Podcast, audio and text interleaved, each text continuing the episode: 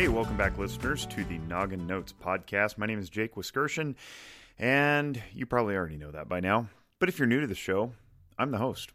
And this episode, I'm proud to bring you, is a, uh, and I acknowledge this in the interview, is a conversation that I did not expect to go the way that it went, but I'm super happy that it did because I think a lot of people are going to find it interesting, validating, and um, I guess just overall insightful. I'm I'm just really pleased at what transpired. So uh, I'm going to let Erica talk after I get done with this introduction. First, I want to give a big shout out to everybody who is making it through this COVID 19 stuff. It's very, very challenging, and there will be an end because all things are temporary, and we can set our sights on what is on the other side, even though we don't know what it will look like, we do know that there is another side of this and we will emerge. So please keep your heads up. Please stay positive. And if you're in the mood and haven't done so yet, check out Audible. You can get a free Audible trial for 30 days, and it's totally commitmentless. Um, all you got to do is go to audibletrial.com slash nogginotes and sign up for your free 30-day trial.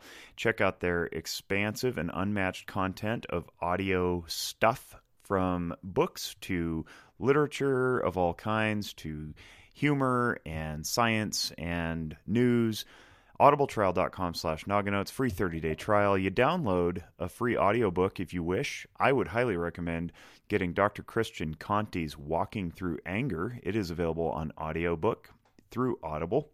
And you can enlighten yourself to anything that they have. That's why noggin notes exists. We want to help enrich and educate your noggin to the matters of self-help psychological well-being mental health and wellness emotional functioning, spirituality, and all sorts of things that pertain to health and wellness. We are a mental health podcast, but we don't stop with just the mind because we know that so many things feed into what helps make the mind well. Audible is one of those. Please intake as much content as you can. Check out Christian Conti's book, Walking Through Anger. Audibletrial.com slash noggin notes for your free 30-day trial. And also, we are sponsored by Zephyr Wellness. Zephyr Wellness is proud to offer a 100% telehealth platform during this time of social distancing and self isolation and separation. We know that your mental health is important more now than possibly ever before, and it's time to get it checked out. If you need to, check out zephyrwellness.org and you can learn all about telehealth. You can visit the frequently asked questions page and get some of your questions answered. And if you have other questions that we have not answered, please email us at info at nogginnotes.com or info at zephyrwellness.org, and we will try to answer them as well. And if you have listener mail, send it to those two email addresses info at zephyrwellness.org, info at nogginnotes.com. We'd love to hear from you. We'd love to hear topics for new episodes. In the meanwhile, meantime, meanwhile, I don't know, pick one. I guess it doesn't matter. You can indulge my interview with uh, my old friend Erica Hedman, way back from college, long time ago as she explains how her own struggles with depression and anxiety have helped her get to the point where she is today, which is to face this crisis, this pandemic, with a measure of confidence and certainty that she knows she will get through it because she went through so much other stuff before. Enjoy, and if it applies to you and you felt something, uh, please let us know. We look forward to hearing from you. Have a great day. So today we have with us a longtime acquaintance, Erica Hedman. Hi, Erica. Hello. Thanks for having me. Ah, thanks for being such a, a willing participant. Um, for the listening audience, we uh, we go back to college days many moons ago, and uh, we crossed paths in the Greek system and whatnot. And uh, you're no longer you're originally from Reno, but you live in Anchorage, Alaska now tell everybody what you do and who you are and what hood you rep. Sure. Um, so yeah, I've been in, let's see, so born and raised in Reno and went to university there at University of Nevada, which is where we met. And then after college, I moved to LA and I lived in LA for a couple of years and um, had a great time, but was ready to leave Southern California and I didn't want to go back to Reno. And I have an oldest sister that lives up in Anchorage. And so she offered for me to come up and stay with her for a little while. And um, I thought about it for a day. And three weeks later, I flew up to Anchorage, Alaska with a couple suitcases. And that was in January 2010. So I've been in Alaska for 10 years now, which blows my mind. I did not think I would be here for this long. And um, yeah, it's been kind of a wild ride. Um, I probably see. I, I I currently work in the tourism industry, and I've worked in tourism for about six and a half years now, I think. And that was kind of the thing that was the game changer for me. I have got to see so much of the state and do so many cool things that I never would have had in my wildest dreams get to do bucket list items that people save their whole life for and that's what just made me fall in love with this place and want to stick around and see some more of it. So that's kind of what got me up here and um, yeah it's it's been a wild ride. Yeah talk, talk a little bit i mean this isn't why i'm having you on the podcast but i want to hear a little bit more about alaska and some of those bucket list things for people who may not know or be familiar um, we're, we're, we're recording this in uh, early may of 2020 which is uh, right in the the thick of all the COVID nineteen stuff. And so, for context, if you're listening, like you know, down the road, why are we? Why, why does this matter? That's that, that's the backdrop against which we're recording. And so, when tourism reopens, uh, I want people to understand. I've never been to Alaska. I have one of my best friends, who you know, also from college, uh, Adam Sikorsky. He's been on this podcast before.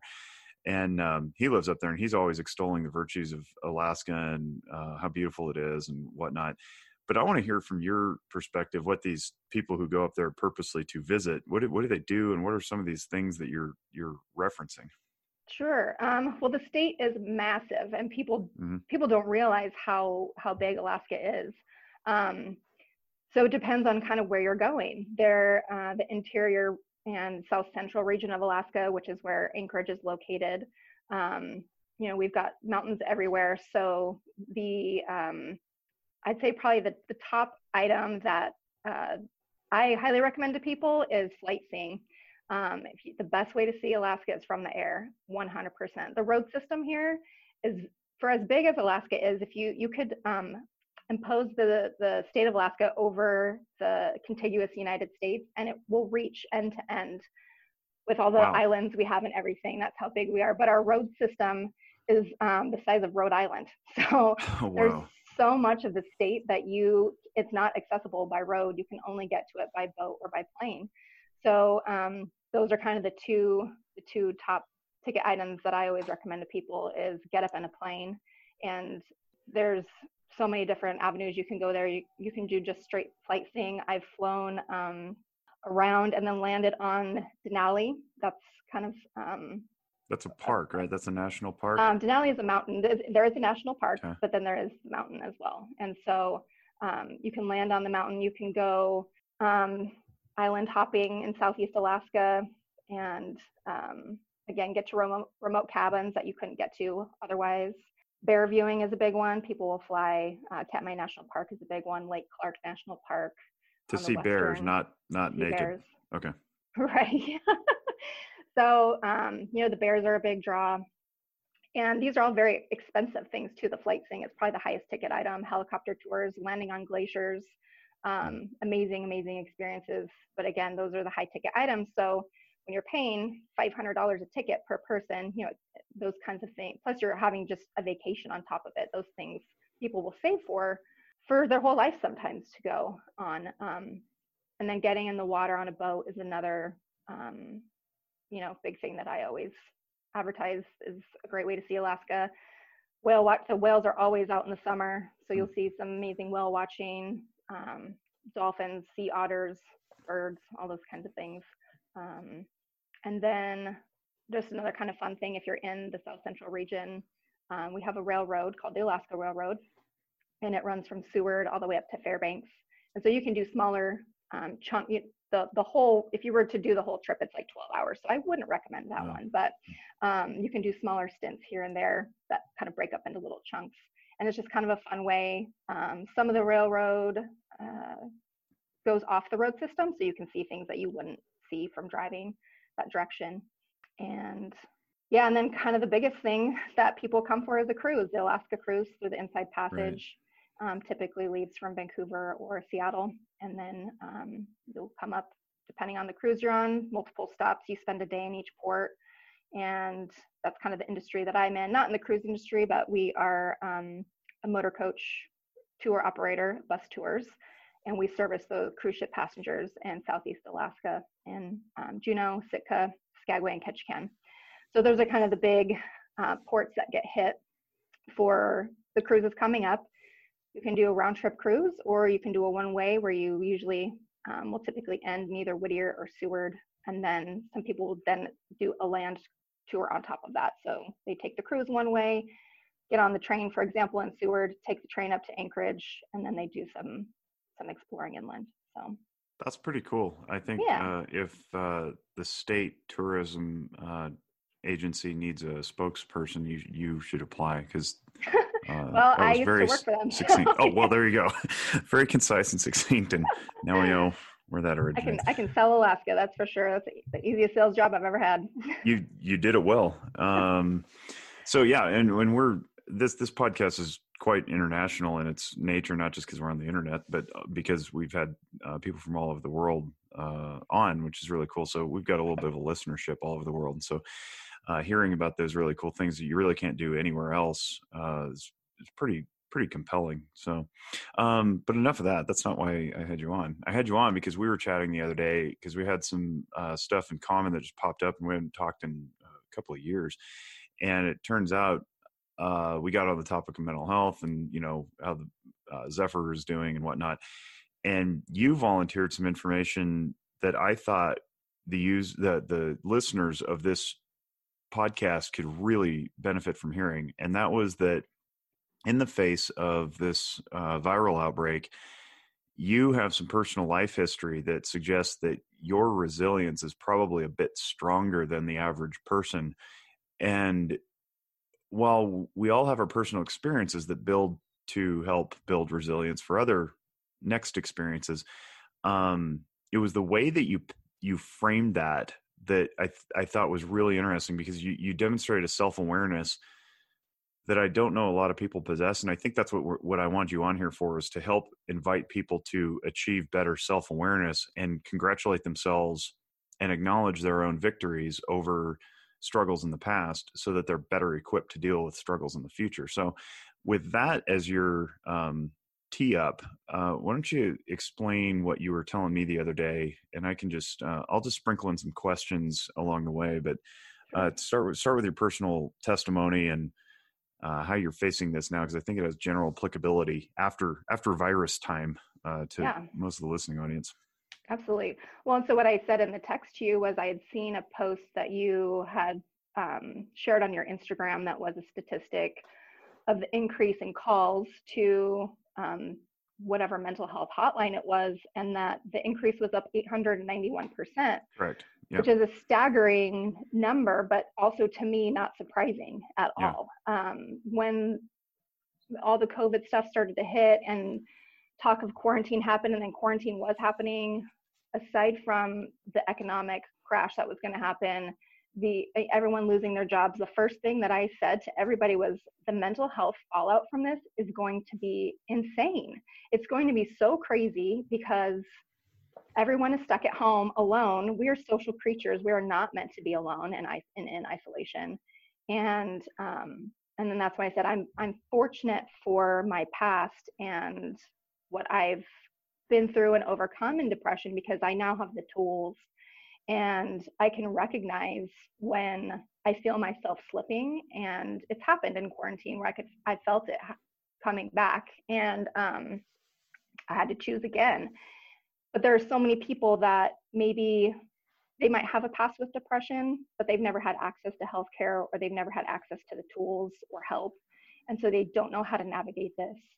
Or the people that they've never had these kind of feelings before. They've never they don't have a past with depression or anxiety um, and so then even more so they don't know how to navigate this time. And yeah I, I think that you touched on like three key points there that i want to highlight and i mean we can take them in order uh, so you can elaborate. One is uh, the feeling right? You felt it coming back and i want to use that specific word because on this show and on uh, the Zephyr YouTube channel and in many other formats, I've I've hammered and hammered and hammered on the difference between feeling and thinking, and we don't want to conflate the two because you can change your thoughts, you can change your beliefs, you can change your mind, your ideas, your perceptions, uh, interpretations, but you can't change what you feel. So if you inadvertently say "I feel like" or "I feel," and what you mean is you think or you believe or you it seems, what you've done is you've basically handcuffed yourself from doing anything about it because you can't change what you feel and you specifically said these feelings come back and they are they're very much feelings that then if they linger they turn into moods and depression is a mood disorder anxiety is a it's not qualified that way in the book but it's it's a mood anxiety is a mood. Uh, if you're anxious you're manic you know that kind of thing and i don't mean to conflate those i know there's people who will pick me apart for that but the idea is that for the average user this is a feeling it's a sensation that goes through your body uh, some people can point to it you know it's in my stomach it's in my chest it's in my head wh- uh, wherever it is and it's really important to notice that. So i want to pause there and then i'll uh, have you elaborate because uh, i think part of what i want you to do too is for those people who haven't had access to professional services um, talk therapy medication etc um, we want them to be able to self-regulate and self-heal and part of that starts with identification. So if you're listening to this and you're like well that's great erica. How did you know that you were feeling that? This is your opportunity to tell them what to, what kind of you know flags to look for in the uh, feelings when they come. So um, explain that, and then I'll um, I'll have you follow up on the other couple of points. Sure. Um, so for me personally, the feeling is uh, everything's kind of in my chest. Some people get it kind of like a stomach feeling. Um, I feel a, a, physical sensation in my chest of I can't really breathe very well. Um, it's like a tightening feeling, and then there's also, I can't describe it, but it's something just feels off. Like I, I don't have the energy that I had mm-hmm. before. I don't have the clarity of thinking that I mm-hmm. had before. Um, and so it's kind of like maybe getting a, not getting enough sleep, that feeling the next yeah. day of just kind of feeling off, kind of feeling out of it. But it, and it just kind of lingers and then it starts getting worse and getting worse and getting worse until the next thing you know, you can't get out of bed and you it's hard to it, function at all. And um, so those are the the physical sensations, I guess. That, do, do, that do you notice? Do you notice thought changes like you start getting negative or resentful or embittered? Oh, sure. Um, I I definitely you know you don't find joy in the things that normally were maybe your favorite things. Mm-hmm. um, it's just mm-hmm. kind of a almost like a numbing feeling where you just don't you just don't even have the desire to do the things that normally were your favorite things. Or you also have a lot of fear around um, for me i get a lot of social anxiety and social fear. Um, what are people going to think about me? I don't want to share i don't want to talk about my feelings because fear of what other people are going to think about me. So then it's kind of turns into this self isolation um, that can be another pattern that again takes you down that road. Yeah you mentioned social anxiety and i think that uh, it's a common uh, emergence that depression and anxiety walk together and sure.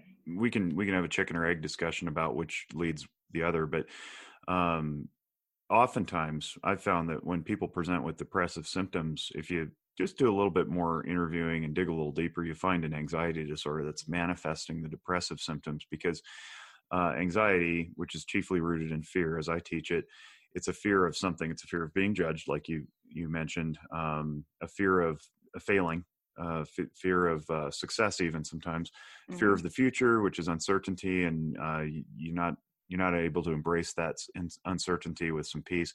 So all this fear then leads to almost a paralysis, and from the paralysis you lead to uh, well, screw it, why try?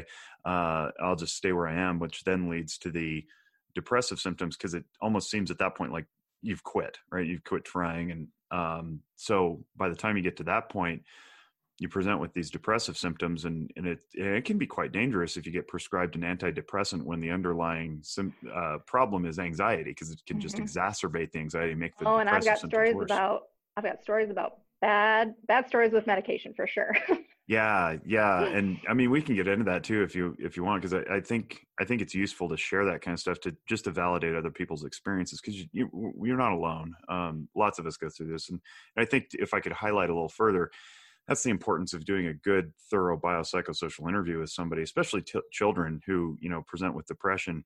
Oftentimes, it's pressures of school, um, per- performance anxiety, um, perfectionism. Those are all anxious uh, contributors, not not necessarily depressive contributors, but they they spin themselves into a uh, almost a per, like I mentioned before, a paralysis where it's like I can't decide, and then you just like freeze and decompensate, and then it looks like depression. So, you know, all that isolation and stuff that you mentioned, um, I can I can almost hear people in my head who might be listening to this going, "Well, yeah, that's great. You recognize that."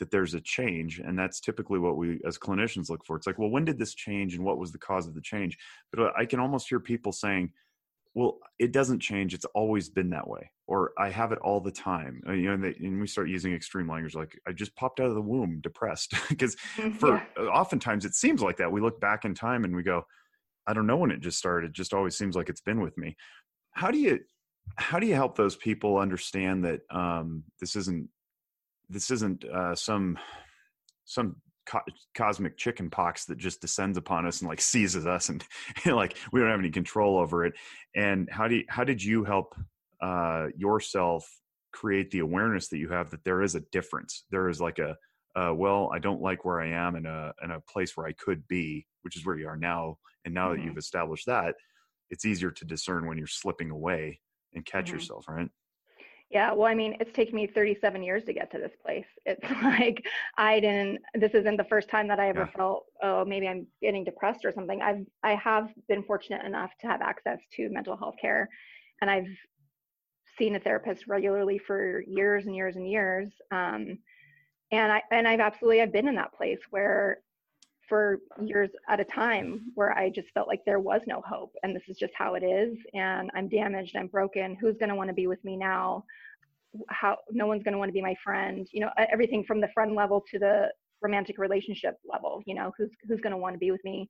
And nobody I wouldn't want to put up with anybody like this. Um why would anyone want to put up with me, you know? So Which I, is self-feeding by the way because you start to get totally. to you're like well now i'm depressed and they don't want to be with me in addition to all the like all the, yeah. the false so, beliefs and you just spiral right you just mm-hmm. spiral mm-hmm. and go deeper and deeper and deeper so i've been there and sometimes you just got, gotta kind of hit rock bottom and you have to make the choice and that's the thing is i've i've hit those points where i had just had enough and i i didn't want to live that life anymore and so i took the steps that I at the time thought would help me, and sometimes they didn't. You know, I've had I've had a lot of different therapists that um, it can take a long time to find the one that you really jive with and vibe with and is really helpful. And so when you spend even if it's one to 10 sessions with someone and it's just not working and then you got to start all over again that's kind of it can be really defeating until mm-hmm. you find that person and i think that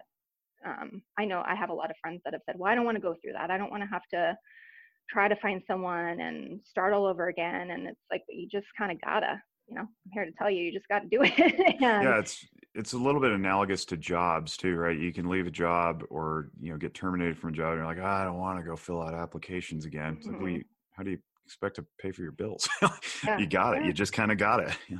mm-hmm. um and or you know it's like weight loss which is another like big journey that i've been on of gaining a lot of weight in a depressive time. Um, I gained 30 pounds in a year, and Whoa. I am yeah I am I'm five four, so I've got a smaller frame, and at my highest weight I was 160 pounds, and uh, I'd never been that weight before, um, and it was I was just was not taking care of myself at all, and it got to a point where I was just done. Like I didn't want to feel the way I felt. I didn't want to look the way I looked, and it was just kind of a pick yourself up by the bootstraps and you got to hit the gym and so it's that same kind of thing you just got to do it and you got to put in the work. With mental health you kind of you got to put in the work it's not just going to be it's how long did it take you to get to where you are? It's going to take you some time to dig yourself out and you don't have to do it alone is the thing. Yeah and i appreciate that it's a great segue into the next point i wanted to uh, circle back to uh, the but before we get there the commitment issue that you mentioned you, you when you finally commit, you know, the bootstraps mentality. It's not that I think we conflate that sometimes with um, going on one's own way without any assistance. And that's not true. What you cannot do with assistance is decide and commit. That's up to you. And there's an old joke that says, How many therapists does it take to change a light bulb? One, but the light bulb has to want to change.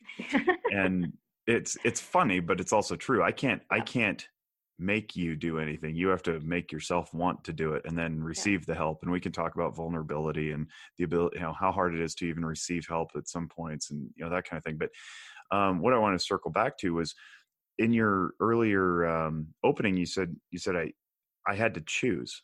And I thought that was an interesting uh, choice of words because I, I talk a lot about people choosing to commit, for example, like we just, you know, uh, discussed commit to therapy commit to the process commit to the change commit to um, evolving.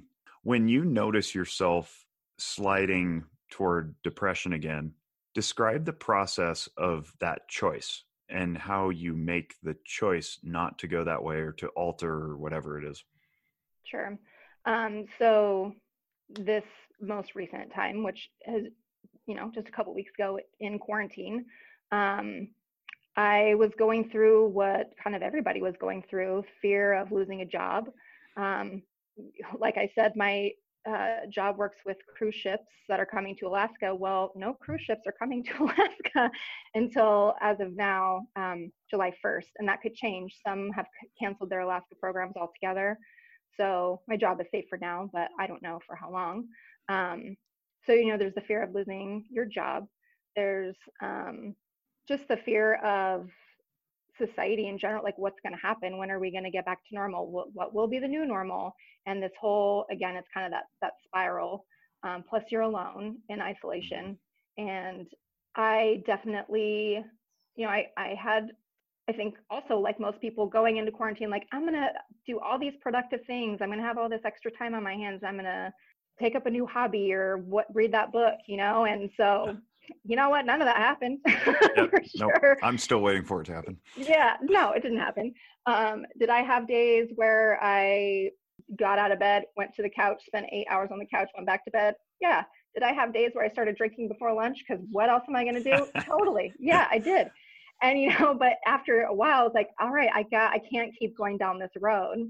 And it kind of turned into a running joke with my friends was because um, we still were very connected via group texts or Zoom calls or phone calls, FaceTime, whatever. And um, the running joke just kind of turned into like, tomorrow's, forget this day, tomorrow's a new day. And so I just tried to kind of get in that mentality of this was just one day. Tomorrow is a new day, as kind of silly or cliche as that sounds. And then I would, you know, it just, like I said, I had to make that choice. So things that I would choose was to not sit on the couch all day, get out and exercise, which is hard in Alaska in March because it's ice outside and 20 and, and 30 degrees. And well, we're starting to get in March, we're gaining a lot of daylight. So it was light out, but it was um, just cloudy and gloomy and cold and gross outside. But it's like, you know what? I just got to get out there. I'm going to do it. And um, so it's, it's, I'm going to buy healthy groceries and I'm going to eat good food. You know, it's those kinds of things rather than choosing the other way, which I know will take me to a certain place. And then I, I will say a big thing too that's that's helped is the weather here now. The snow has melted. It changes really fast. So like spring is here, and we've got a lot of daylight. I think the sun's going down at like 9:30 now, um, maybe maybe close to 10ish. Wow. Um, so we've got all this extra daylight now, which is definitely a mood booster. But yeah, I just I know again from my past, if I don't choose the right things to nourish my body food wise, exercise wise, that I will go down that path and it and to not fixate on well this was this day i'm just giving up. I'm just going to keep you know say tomorrow's a new day but still just keep doing the same thing um, is where i made that choice. And so if you i'm trying to think of it, it can be small changes i think is the other thing. It doesn't have to be like okay well now the next day i have 50 things on my to-do list and i'm going to get all these things done because that's not it's being realistic is what i'm trying to say about what you're the changes you're going to make and what you're going to you're going to get done or how you're going to do things. And it's those little tiny changes that then in time add up to the big change. And then it's kind of before you know it you're like oh i'm out. I Oh, made it. yeah.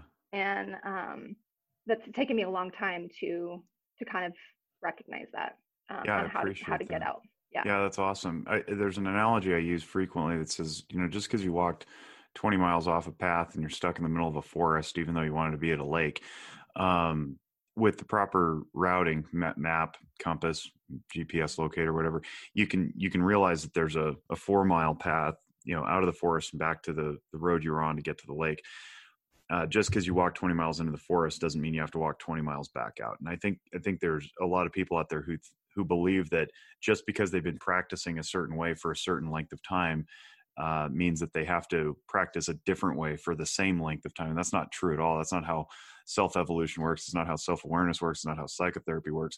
A um, little bit of insight goes a long way, and we can really accelerate that process. And it is a step at a time in the right direction, right? And and choosing that. So maybe you fumbled your way forward unconsciously into this bad series of patterns that you that aren't helpful and and aren't healthy.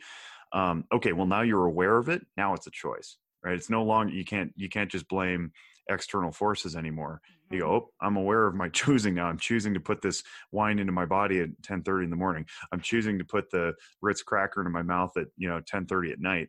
Um, once you're aware of that and the and the motivation behind it uh, now you now you're responsible for that outcome. So it is little tiny things and i appreciate you you breaking it down like that because i think that's so valuable uh, when people look at the what could perceivably be the overwhelming task of pulling themselves out of a depressive state or an anxious state or a long-standing pattern of you know tumultuous relationships or shame-based thinking or any of those things it's not that big it's a series of little tiny things Mhm. that you commit to one at a time and then before you know it you turn around and you go oh i'm i'm almost to the lake yep um, and there's temptations to wander off the path if we stick with that metaphor. It's like, oh, there's a butterfly over there that I want to. Oh, no, actually, that leads to not the lake, Yeah. right? So I just need to stay on the path and let the butterfly go. Well, I think the thing with that too is to give yourself some grace and not think that you're going to, okay, now I made these choices and it's going to be a perfect path there. You know, you Mhm. might get derailed a little bit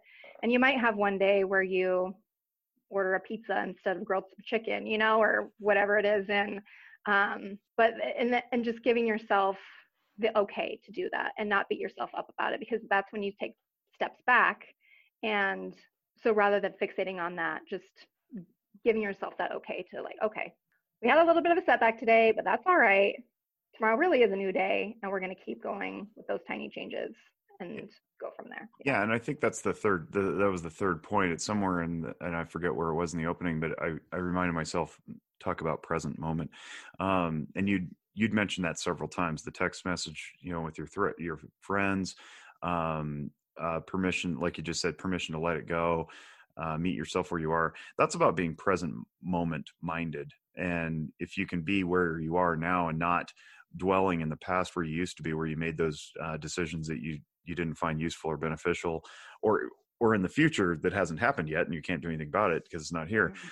if you can be in the present you're more in, conchar- in charge or in control of your decision making which then can produce the outcomes we desire so I, I appreciate all that i think that's a nice context for you know if people are listening it can inspire hope you know not to give up keep pushing keep moving forward um you know and the other thing too that you mentioned is the the idea of like firing your therapist. We we work for you. Um we don't want you playing musical therapists. That's not what we want because Mhm. if if i give a client some feedback that has to do with uh, some decision making pattern and their ears hear it as um i'm a failure right? That's kind of shame based thinking. You're dwelling in shame. You don't think you're any good.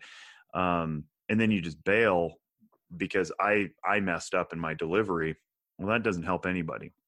What's helpful is if you come back and say hey jake you know when you said that thing about my decision making it really triggered some shame in me. Well now we can work through it together and i can modify how i present things and, and that kind of thing and we can move through uh, you know together. But if you're if you're playing musical therapists uh, chances are pretty good that it's out of a an unconscious avoidance of Mhm. making that change that you actually really want. Change is very very challenging simply because it requires moving from equilibrium into disequilibrium uh, it is it is uncomfortable. It has to be by nature. Nothing that ever changed or grew uh, did so from the same spot. So that being said, if you've tried, you've given your therapist a shot, you've given feedback, they've refused to accept it, and they've moved forward in their bullheaded fashion, saying, "No, you will fit in my box. It, it, fits all in this one size."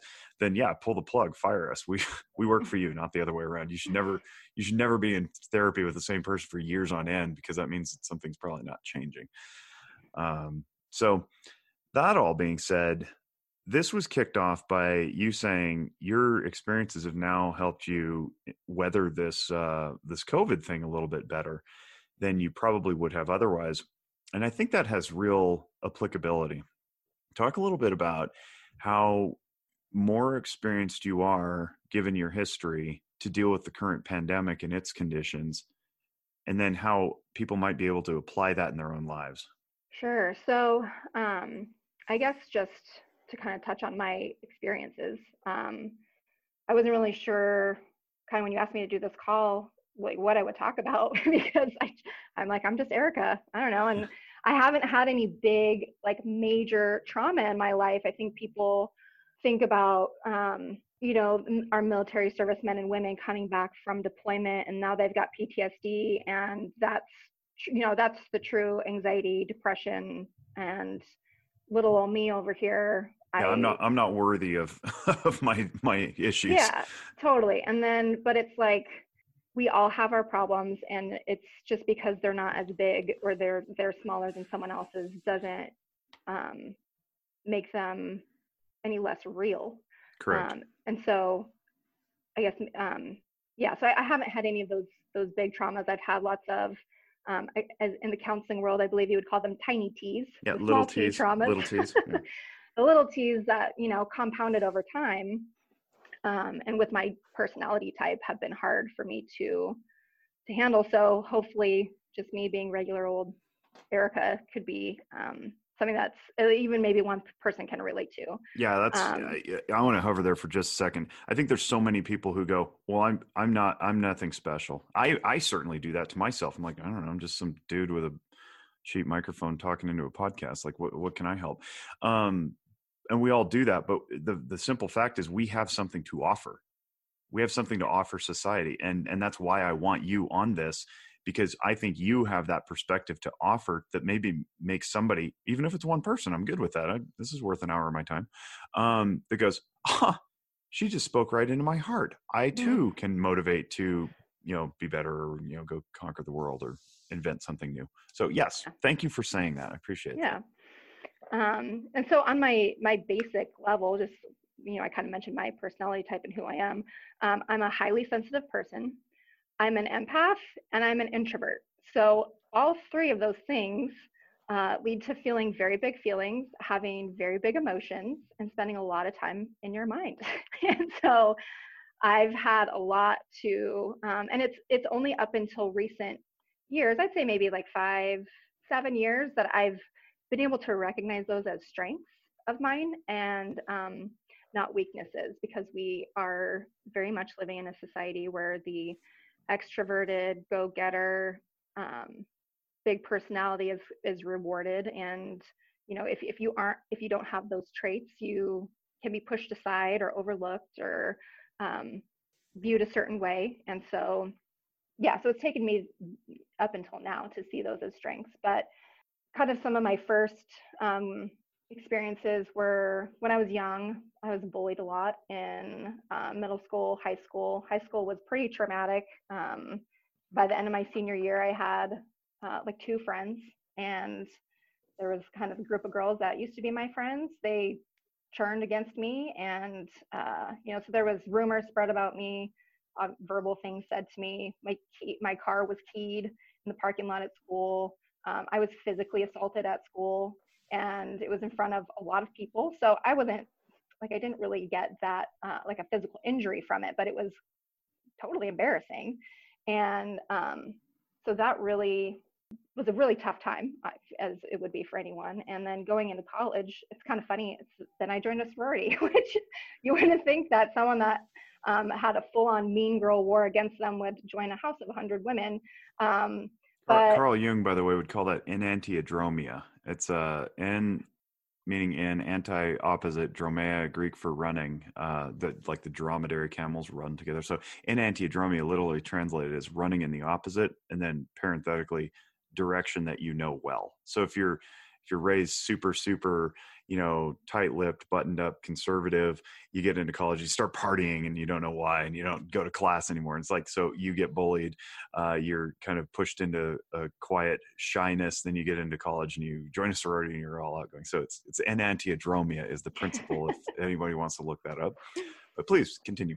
Yeah so um and I, I as I was thinking about this, I, I was like, wow, I think, I wonder if that really was, because I haven't had any other um, real bullying situations since high school. And I was just thinking that um, being in that sorority was almost kind of a healing process for me of seeing that I could trust these women that are, you know, a, a like-minded community. And it's a place where I really um, was able to come out of my shell and kind of start to discover who I was. And um, I finally had the support um, that I was looking for. And so, I mean, that kind of goes back to what we've already talked about is um, a little bit is, is, finding that support. And um, so, anyway, I didn't really have any other bullying experiences. Um, but then into, into college, um, I definitely is when I first started noticing my first true depressive symptoms, having a hard time getting out of bed, couldn't focus on school, and I started to seek help. And I remember um, telling my mom, like, I think I need to see a therapist. And, and she was kind of like, well, I don't think you do, you know, and, and cause it was, there still was, this is early 2000s. So there was very much a social stigma around mental health, which there still is today, but it's not bad. Um, but it's, you know, being talked about more. And so I finally got into see a counselor and then I went to a psychiatrist to try medication and I did and it was a real hard and scary time because I just I didn't have any support. I'm you know in my late teens, early 20s. Um, I had a few friends that I could confide in, but I didn't really again I didn't want to be that that girl that's depressed or talking about her depression because I didn't want to be dramatic or whatever. Yeah, or, you know? or a burden to somebody else. I hear that a lot too. I didn't totally. want to encumber yep. somebody with my problems. Yeah. Yeah, and then um, you know I couldn't really turn to my family all that much because they just um, not that they weren't supportive, I think they just didn't understand. And mm-hmm. so I didn't have that support from them. And the relationship I was in at the time, I definitely didn't have the support there at all. Um, I was told, you know, being that highly sensitive, emotional person, I would get very emotional sometimes. And sometimes I didn't even know why I was getting emotional, you know, again, bring in hormones to it all. And all I really needed was just someone to like hold me and be like, it's, you're going to be okay. It's okay. Let's talk about it, you know, or if you don't want to talk about it, I'll give you a hug. But instead, when I was at my lowest places, I was beat down even more and just told, like, you are being so dramatic. Why are you crying right now? Oh, great. You're upset again. Perfect. Like, what is wrong with you? You don't need to be on medication. You just need to get over it. Like, depression isn't a real thing. You know, that's not a real thing, right? You know, just constantly told that. And so, again, I'm just navigating these waters by myself. And um, so that was a real hard time all through college. And um and i was in that relationship for five and a half years kind of on and off.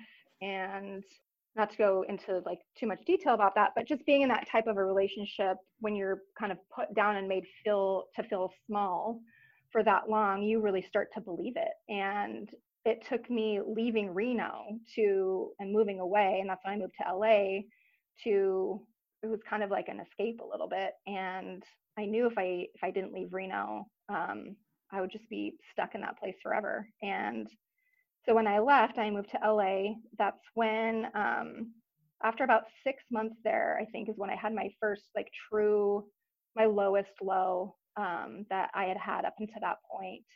And I haven't really told any of much my family this, definitely not my parents. So mom and dad, if you end up listening, don't worry, I'm okay. Um, but I. It was 12 years ago. You're fine now. Yeah, I um, had my first like attempt at suicide. I was very suicidal. I just felt like there, I was still in that relationship, like trying to make it work long distance and um, trying to navigate this world in this new big city of LA. And um, I had made some friends at that point, but I still felt really alone. And I had a bottle of pills and a bottle of booze. And I was like, man, I could just do this right now and go to sleep and never wake up, even though that's not really how it happens. Um, I know now, but um, it, you know, and I, I, so I never actually took the pills or, or drank the drink. Um, I just sat there and thought about it for a while. And the thing that kind of snapped me out of it was actually thinking about my mom. And I thought about who would find me and how would they tell my mom and how would my family find out? And that kind of snapped me out of it. And I was like, what, do you, Erica, this, no, like snap out of it, woman. This is craziness. So luckily I was able to kind of snap out of it and, and moved on. I, I and got out of that relationship. I got a new job, um, built up these friendships, and then kind of came into this, this, um, oh, and I got back on medication because I had been off the medication. So I got back on medication. And um, so that kind of helped me dig myself out a little bit. And um, I found a new, I found a, a, therapist there. And then I kind of came into this high, this, uh, I don't want to call it a manic state, but just I, things were just going so well that it kind of scared me a little bit. And I was like, things are too good. What, something's got to huh. come down soon. Like this, this is too good to be true and then maybe that was a little bit of self sabotage because um, then it kind of did, and started to kind of feel the, the depression started coming back in, and um, I didn't ever get as low as I was that time when I was suicidal, but it was enough to have my oldest sister who lives up in Alaska be alarmed enough to say, I think you should get out of out of LA.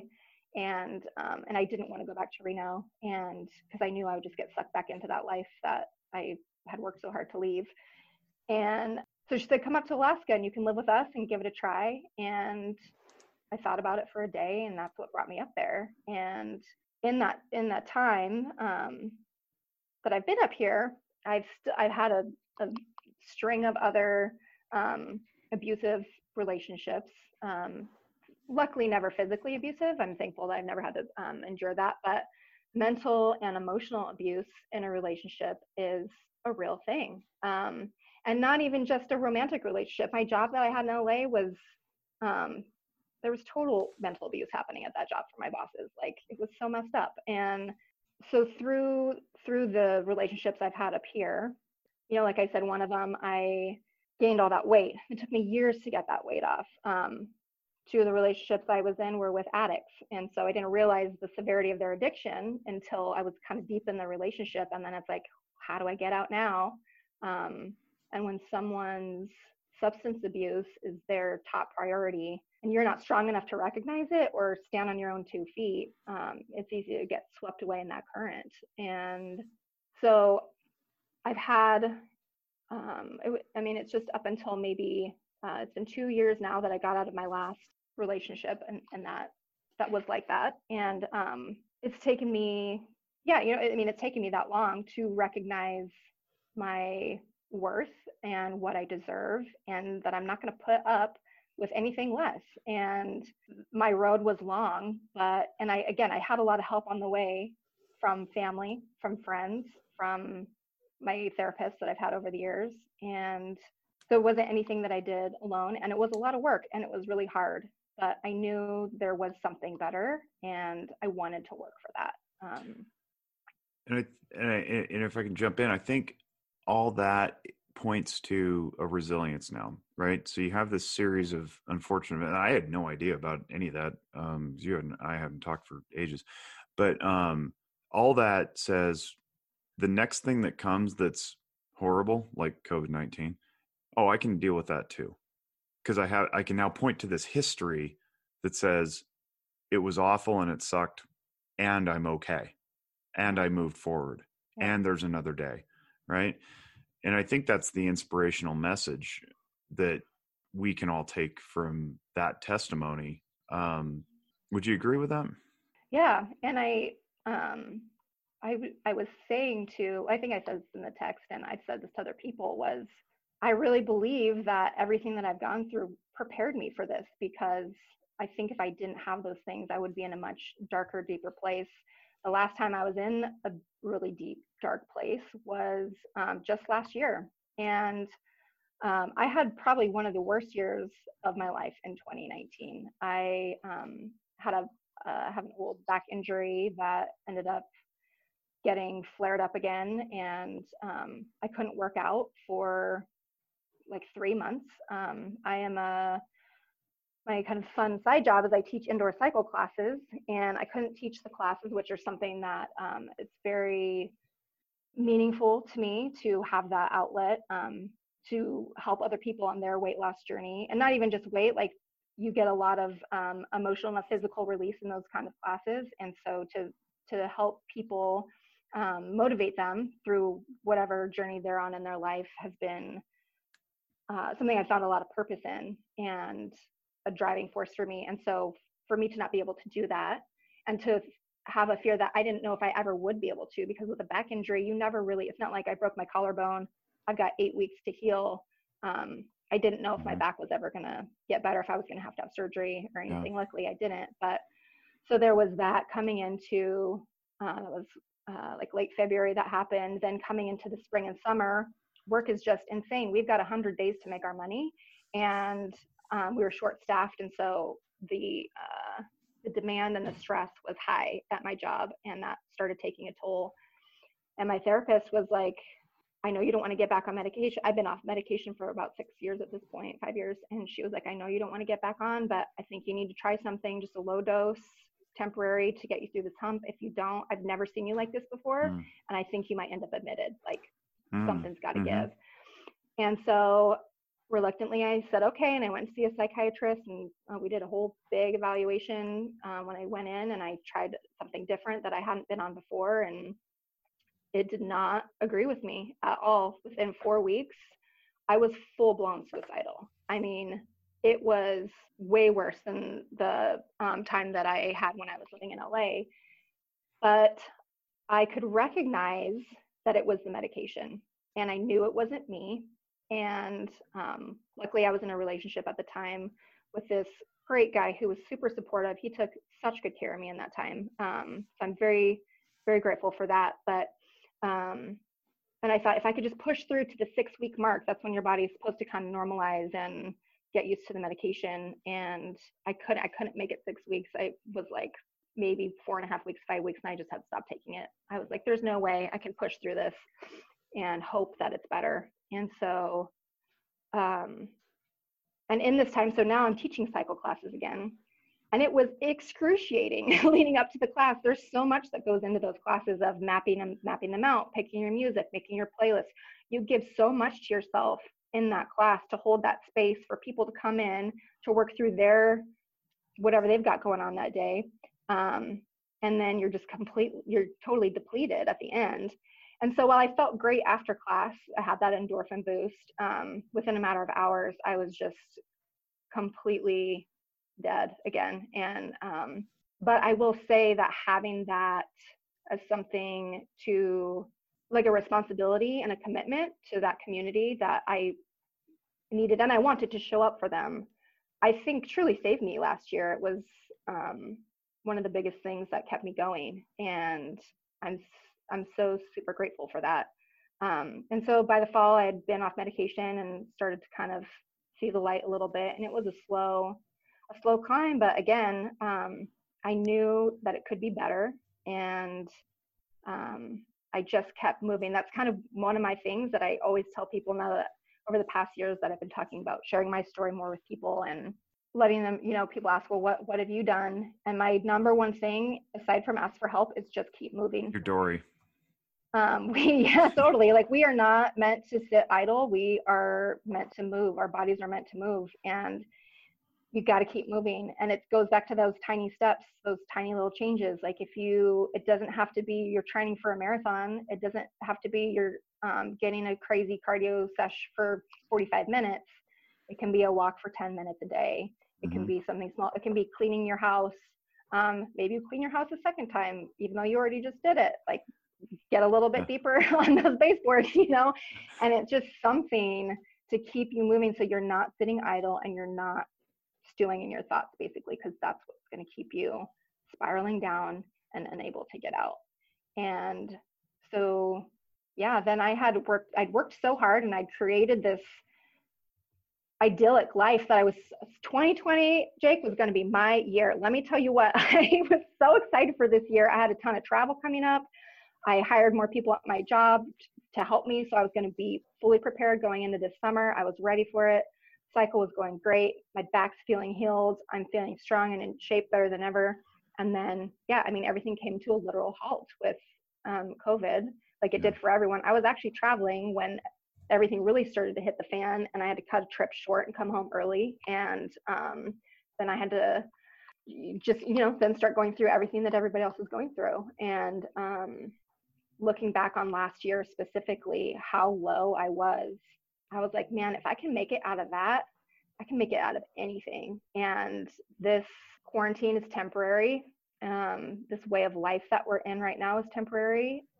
I, I think the you kind of talked about um, anxiety and fear, and that's when I actually have that written down. Is um, the the anxiety we're all having right now that can lead into the depression is the fear of the unknown, and we don't, you know, nobody knows what's going to happen, and you, I think we're all kind of grieving a way of life that we used to have, whether mm-hmm. we were mm-hmm. enjoying it or we weren't enjoying it. You know, like I'm very much yeah. have been grieving a way of life and a lifestyle that I was super excited about and and just loving life and it's it's going to be different now and i that wasn't just one day i woke up you know it's been over the course of of the weeks of quarantine that i've been kind of exploring this and talking about it more getting emotional about it you know it's yeah. going through all the i guess stages of grief really and um and so yeah i just i keep drawing back on um, if i can make it through last year i can make it through quarantine and there is light at the end of the tunnel and i know the tools now that um, I need to use. I got to be honest, I had no idea that this conversation would go the direction that it did. And I'm really thankful for it because not only does it create a much deeper appreciation for you as a human being, but mm-hmm. I think there's a lot of rich um, topic material in there for other people to draw from as well and, and say, oh, well, I'm not alone. You know, I, I've been in tough relationships. I've, had abusive bosses. I've you know gone through all those things, and um, if this gal can do it, then I probably can too. Because there's uh, there's an old saying that says, um, I learned this from my friend Christian Conte, uh, who I've mentioned and has been on the podcast also. Uh, it says, if a human being has done it, it is therefore human nature. Therefore, anything any human being has done, you also being a human have it in your nature to do that thing. Mm-hmm. So I think that's pretty cool. And I, I think it's going to be really encouraging and motivating for other people who may be struggling as well. So I appreciate that. And I wanted to touch on one last thing because uh, I want to be, you know be mindful of your time. You got stuff to do, and uh, my stomach is growling. um, it is lunchtime. Um, you mentioned about like possible self sabotage because you weren't sure how to handle things going so well, and I think that's a struggle that a mm-hmm. lot, a lot, a lot, a lot, a lot, a lot, a lot of people have, not just with depressed mood, but also with um, addictions and bad habits and all sorts of things. When when you really start turning that corner to make positive change and sustain it, the disorienting realization that you're stepping into what you want can almost be more intimidating than the misery that you're trying to leave. And I'm wondering, how are you dealing now with this new elevated uh, realization that you're you're okay getting with getting what you want. And I could I could paint a a graph. I think I will actually paint an image for people listening. If you picture a like a graph, you got the x-axis, which is the one that goes vertically, uh, and you've got like mood on that, you know, or happiness, we'll call it happiness. And on the bottom, the y-axis, you have time. So across time, uh, maybe you're fluttering down in the low range of not being super happy or maybe your mood's a little low and then you start climbing. And we we have mood swings. Everybody has mood swings so you go up and down and up and down. But over time that baseline starts moving higher and higher along the x-axis and you get happier and happier. You maybe start at a, a two or whatever and you're at you're at a two two and a half for years. But then eventually you turn around and you go wow i'm at a six and i'm at a six consistently. It can seem really odd. How are you making peace with that new way of being happy, not not being on medication, not needing the medication, finding your own personal liberty and freedom, and just really embracing joy. How do you, how do you make peace with that? I think it's I've I've been able to see my see all of my experiences as a stepping stone to to where I am now and to I guess um, recognize that that's was the path that I was supposed to be on, you know, and and I I uh, I find a lot of gratitude in it. I think because I've had these high highs and then had that kind of taken away. It's it's humbling, Gives you know. perspective. Yeah. Um, but you also know what it is out there and like what you're capable of. And um, because I felt the lows, I know that I don't want to feel that anymore. You know, I don't. Um, I, I want to do everything I can to to stay in the that higher vibration, that higher level. And not that I'm always going to be that. I, it's just kind of um, again, I think this just comes with time and and experience, the awareness that it's everything's always changing, everything's temporary, and the the good things that are are coming to me or that I have now, um, I would never be able to maybe accept this before, but I earned them and I worked really hard for them, and I can recognize that now, which for a long time I don't think I would have been able to accept that, and so allowing it's okay to allow yourself to feel good and to recognize that you put in the work. The tiny changes did add up and it feels good. Um, it's kind of like completing a project or something you know building something. You you did all the small pieces along the way put all the small pieces together and now you've got that table or you know whatever it is that you're building and it's kind of you can take a step back and, and feel good about it you're like all right i did that cool. yeah w- without criticizing it without yeah. nitpicking it, and without saying, perfect. I didn't yeah, sink that I, screw quite right. I, or, that's exactly what I was going to say. That screw's a little crooked, but Yeah. whatever. it's standing up. yeah, that's uh. be- that's beautiful because I, I think that you to apply your choice from earlier, you choose to let yourself be at peace. You choose to accept happiness. You choose to allow grace and forgiveness and all those things. Um, because the inner voices that we built up over time from the bullying, from the from the neglect, from the invalidation, um, those can often seem louder, and we don't have to hand our power over to those voices. We we can choose which ones to listen to. We can choose the affirmation. We can choose the the encouragement. You know, and and I think that's really it's beautiful. You know, allowing yourself that- to feel it. Yeah, and knowing that something might take me down again tomorrow or later Sure. this afternoon, and and then I'm gonna call somebody and cry. And Yeah. you know, Yeah, that's like, right. Hey, girl, I need to talk. Like, can you can we hash this out? You know, and then tomorrow's a new day. and do it all over again that's right but Yeah. but not from the bottom you're not doing it from the bottom you're doing it from something above the bottom and if we use the numerical scale you know you didn't fall all the way back down to two Totally. you, you fell down to four and a half you know and you were at a six oh that's that's not so bad like, Yeah. we Yep. all do that that's that's called life so well um thank you very very very much for doing this i appreciate Yeah, it thanks thanks for for being me. so yeah thanks for being so vulnerable too and and opening up and with that really intimate uh level of detail in your stories i think there's a lot of people who are going to jibe with that and resonate with it and um or it will resonate with them however that goes I um hope so. teach people to communicate for a living. I can't even get my words straight. um, so yeah, thanks. Um, what's I always end things with like, what's what what are you taking away from this, or one thing that jumps out at you? But I don't want to ask that question. I want what I want to ask is, what are you going to leave with people if what if there's one thing that people can take away from what you're saying? What would you want it to be? Um, I guess just repeating um, what I said before was just kind of my top um, top three things are always ask for help. Um, don't ever feel like you're a burden to someone, you're putting somebody out, because that is completely lies that your ego is just telling you that Mhm. um, it's it's not the truth. So, and it doesn't have to be. You know, it'd be great if it's a counselor and a, a medical professional, but even if it's just a friend or a family, Or a um, podcast? member or a podcast. There you go. World Absolutely. needs more you know. podcasts. Sorry. Ask for help. The tiny changes, don't discount the small steps you can take that will then eventually add up over time. And number one is just keep moving. Like don't don't let yourself be idle for too long.